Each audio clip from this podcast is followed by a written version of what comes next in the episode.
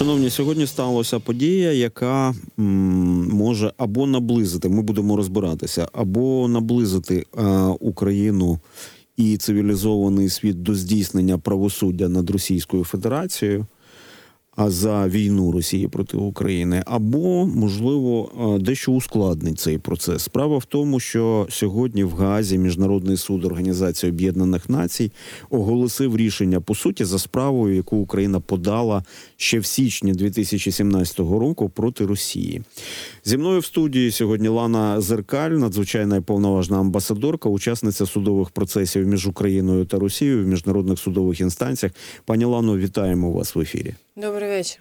У вас задумливий такий стан. Ви е, міркуєте над тим, що ми Ну, отримали. я- Поділитесь? Досі намагаюся осягнути глибину цього рішення і взагалі е, зрозуміти, як саме світ збирається впоратися з тими загрозами, які зараз виникають, і з усіма конфліктами і повторенням фактично поведінки Росії, яку вона використовувала щодо нас в 14, 15, 16, 17 роках. І все те зараз ми бачимо відбувається на Близькому Сході. І замість того, щоб е, зрозуміти необхідність е, адресувати всі ці виклики, суд зайняв абсолютно консервативну позицію і вирішив, що під фінансування тероризму підпадає виключно фінансові активи, а не зброя. Тобто таким чином вони значно звузили поняття, що може бути трактуватися як фінансування тероризму. Я хочу уточнити: от російський бук, який розстріляв малазійський Боїнг, а він не розглядався судом як засіб тероризму. Ні. У вас є пояснення цьому? У мене є пояснення цьому, воно виключно, воно не правове. Воно виключно полягає в тому, що більшість е, суддів вони представляють перш за все свої країни. Бо вони не на персональній основі, як просто фахівці вибороли це місце в Міжнародному суді ООН, а їх е, завжди просувають країни їхнього походження. І звичайно, що вони залежать, їхня наступна ітерація в цьому суді залежить від того, чи буде країна їхнього походження їх підтримувати. А з огляду на те, що відбувається знову ж таки в світі, то ніхто не хто ті країни, які постачають своїм проксі з е, зброю, Дуже б не хотіли, щоб вони були наступні, притягнути до відповідальності в цьому суді. Тобто, тобто судді можуть отримувати політичні директиви від Ну, своїх країн.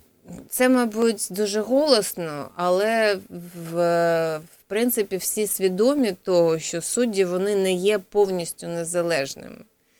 Їхня наступна, їхня наступна кар'єра і перебування в суді звичайно залежить від підтримки країни, звідки вони родом. І відбувається цей процес узгодження позицій і погодження між країнами в голосуванні. Це частина політичного процесу. Тому сказати, що суд ООН це такий е, незалежний орган, в якому судді всі представляють виключно правову позицію, неможливо. Це дійсно вада взагалі всієї системи.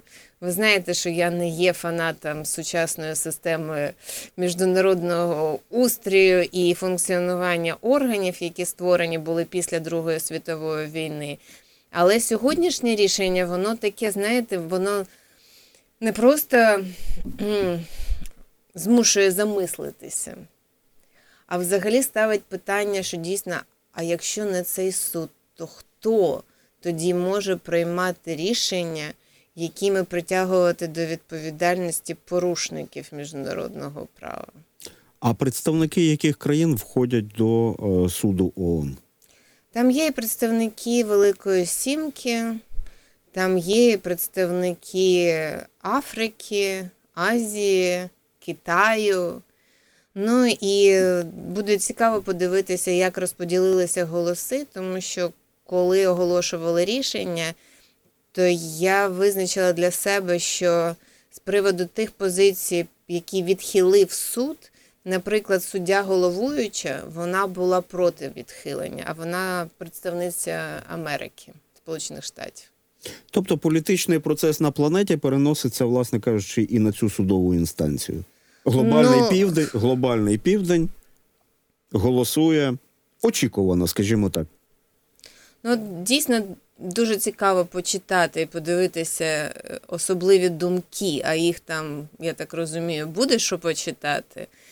І е, чому, чому відхилили частину наших позовних вимог, і що з цього приводу думають судді, які представляють країни Великої Сімки, також дуже цікаво, тому що, на мій погляд, те, що було відхилено, воно було відхилено виключно з політичних міркувань.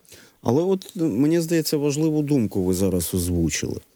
Тобто, коли судді а, виносять вердикт а, з політичних міркувань, це може означати, що таким чином країни через я буду спрощувати. Вибач, ви будете дипломатичніше говорити, а я буду спрощувати.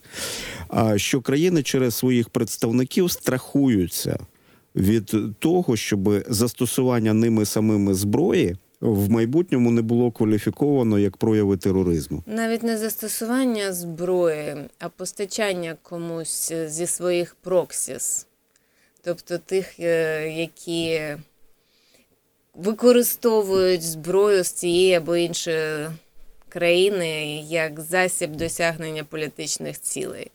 Да, і ще мене дуже вразило рішення по Меджелісу. Вони дійшли висновку, що заборона Меджелісу не носить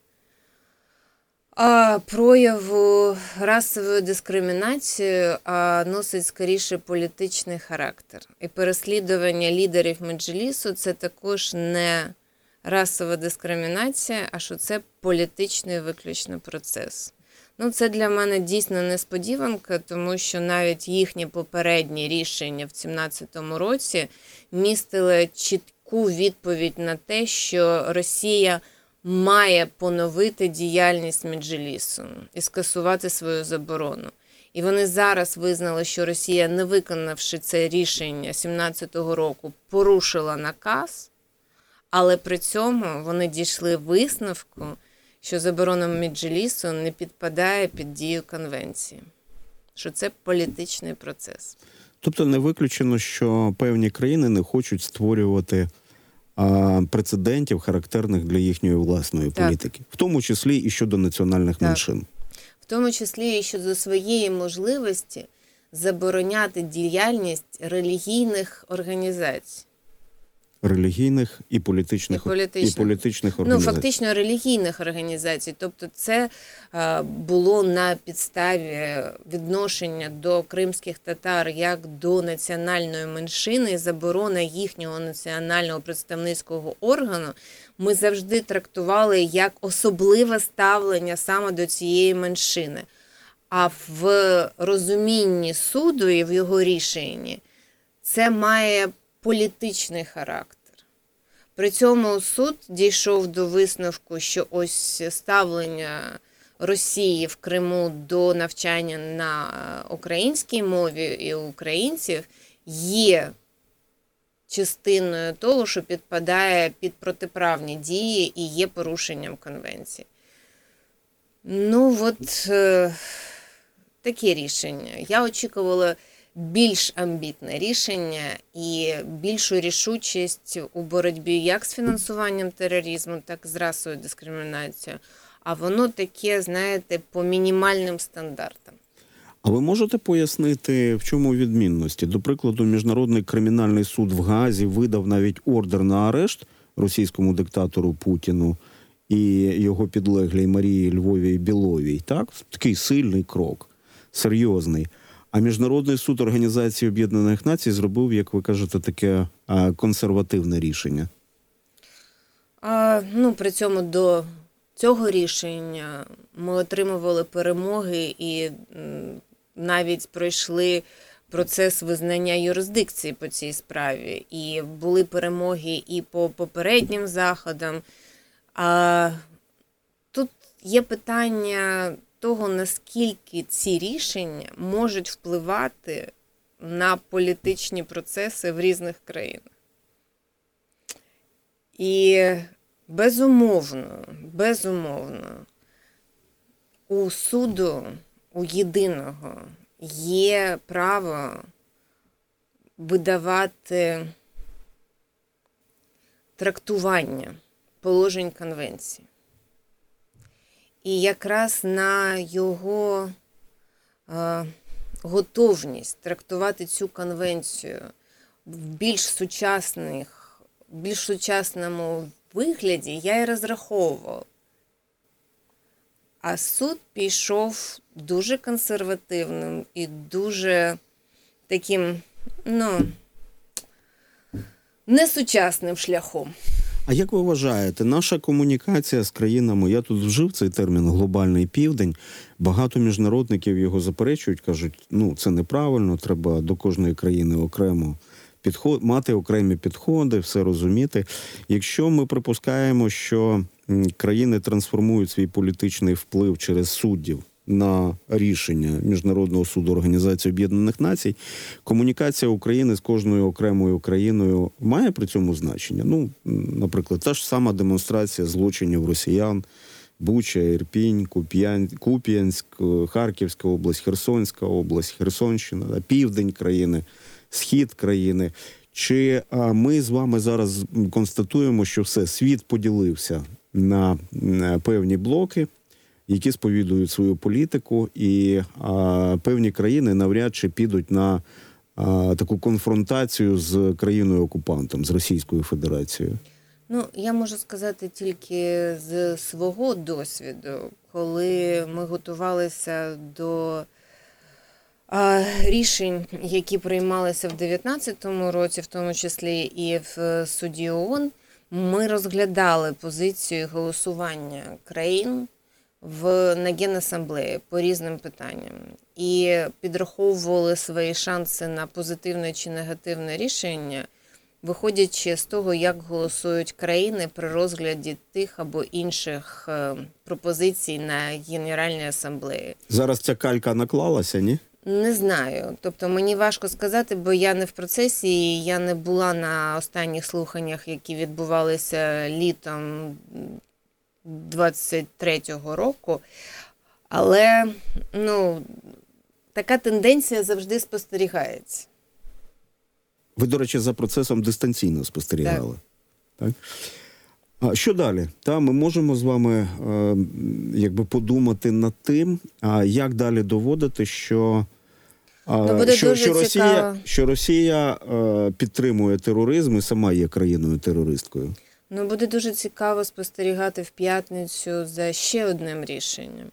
В п'ятницю буде рішення з приводу юрисдикції суду у справі, яку ініціювала Україна в перші дні війни в 22-му році, наприкінці лютого, щодо геноциду. Коли нас е, Росія звинувачувала в геноциді і використала це як підставу для вторгнення.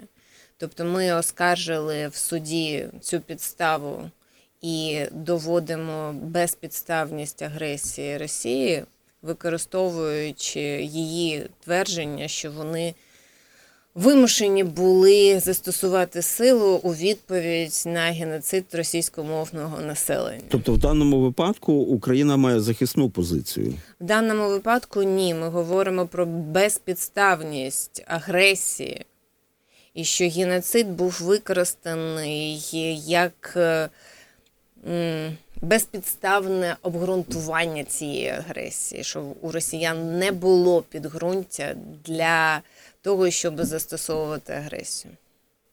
До речі, ви ж чули позицію представників Організації Об'єднаних Націй, які побували в Україні, і сказали про наступне: що е, воєнні злочини Російської Федерації очевидні, А от питання геноциду Росії проти України буде значно важче довести. Ви з цим погоджуєтесь? Я погоджуюся з цим, тому що той же суд ООН вже розглядав справи по геноциду.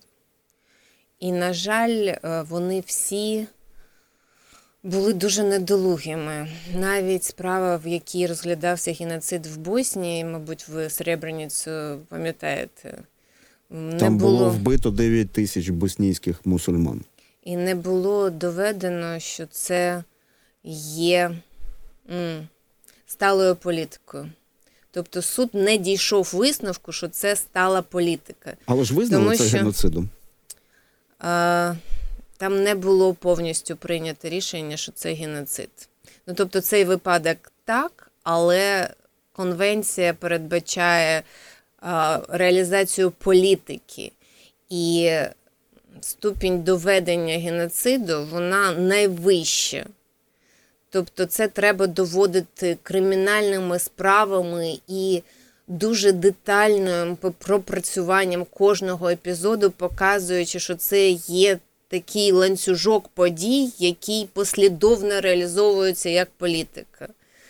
Ну, воно все потребує такої шаленої роботи правоохоронних органів і бездоганної роботи правоохоронних органів, тому що навіть е, якісь невизначеності в запитах про правову допомогу, як сьогодні стало зрозуміло, є підставою для відхилення цих запитів про правову допомогу як е, е, аргументів при розгляді справи.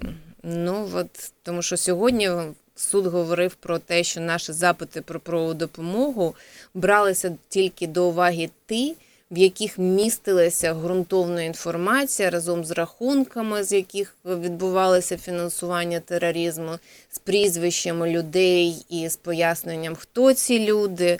А все, що було загалом так по загалях, воно було відхилено судом як е, те, що не містило специфічної інформації. Пані Лано, а ви можете роз'яснити наступне? У нас ну якась, знаєте, колізія.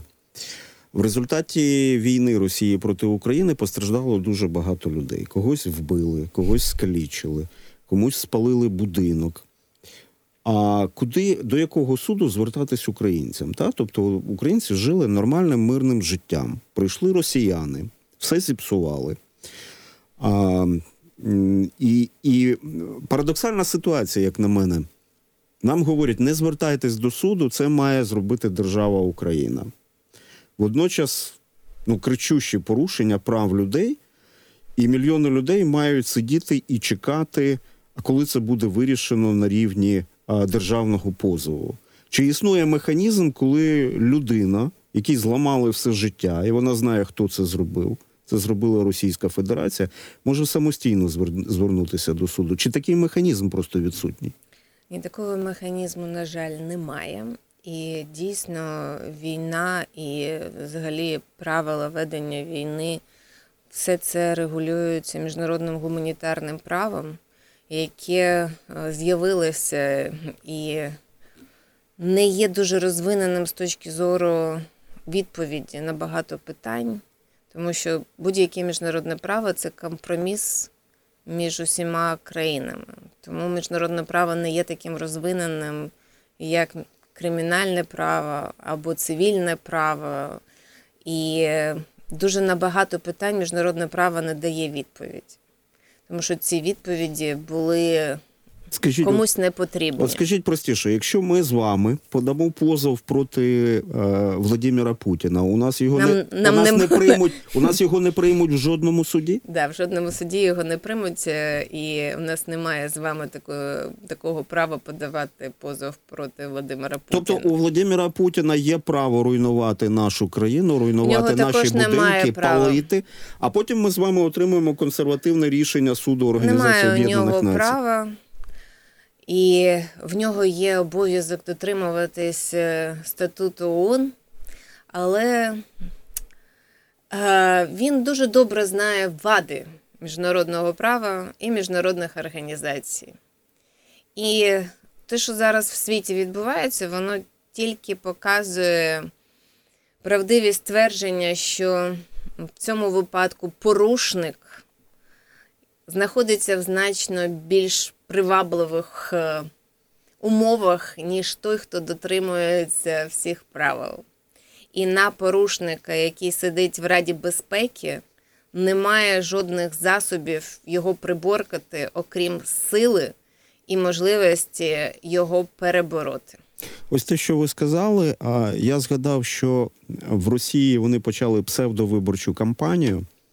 Стосовно, так би мовити, переможця цієї кампанії, я думаю, що тут немає жодних ілюзій, але вони грають там свої ігри, і у них є а, типу кандидат, який проти війни, нібито. Якщо не помиляюсь, Надєждін його прізвище. Так в одному з інтерв'ю у нього запитали, здається, це російська медуза чи щось таке, от, типу опозиційне. Псевдо, я би сказав би, опозиційне.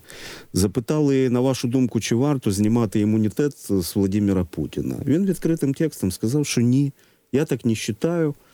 От. І чи то пожартував, чи всерйоз сказав, що, мовляв, от якщо я стану президентом і накуролесю, зачем мені треба, щоб мене потім привлекли к відповідальності? Слухайте, але що, що з цим робити? Те, що в Росії немає опозиції, все це фарс, у мене немає сумнівів. Але що, що робити, як притягнути Російську Федерацію до відповідальності, зважаючи на те, що ну от ми з вами будемо читати дуже уважно консервативне рішення Міжнародного суду Організації Об'єднаних Націй. Ну, ми, звичайно, будемо використовувати всі наявні механізми, бо в нас немає іншого шансу себе захистити. Так само, як і будемо продовжувати відстоювати своє право на існування на полі бою, і всі будемо донатити і брати участь, як ми можемо у цій війні і супротиві, тому що це єдина наша можливість е, зупинити цю війну і забезпечити те, щоб в кінцевому випадку вони відповідали. Дійсно дуже шкода, що на міжнародний суд ООН не можна розраховувати в той мірі, в якій би це було бажано і для чого він створювався. Водночас е, справедливості як такої не існує, і ми просто зараз з тим стикнулися. Ось така ситуація. Ми з вами маємо право а, знати реалії сучасного світу, і, а, звісно, м, е, намагатись їх змінити. Лана Зеркаль, надзвичайна і повноважна амбасадорка і учасниця судових процесів між Україною та Росією в міжнародних судових інстанціях. Пані Лано, дякую вам. Дякую. Дякую. Шановні, вдячний за вашу увагу. Для вас працював я, Дмитро Тузов. Слава Україні!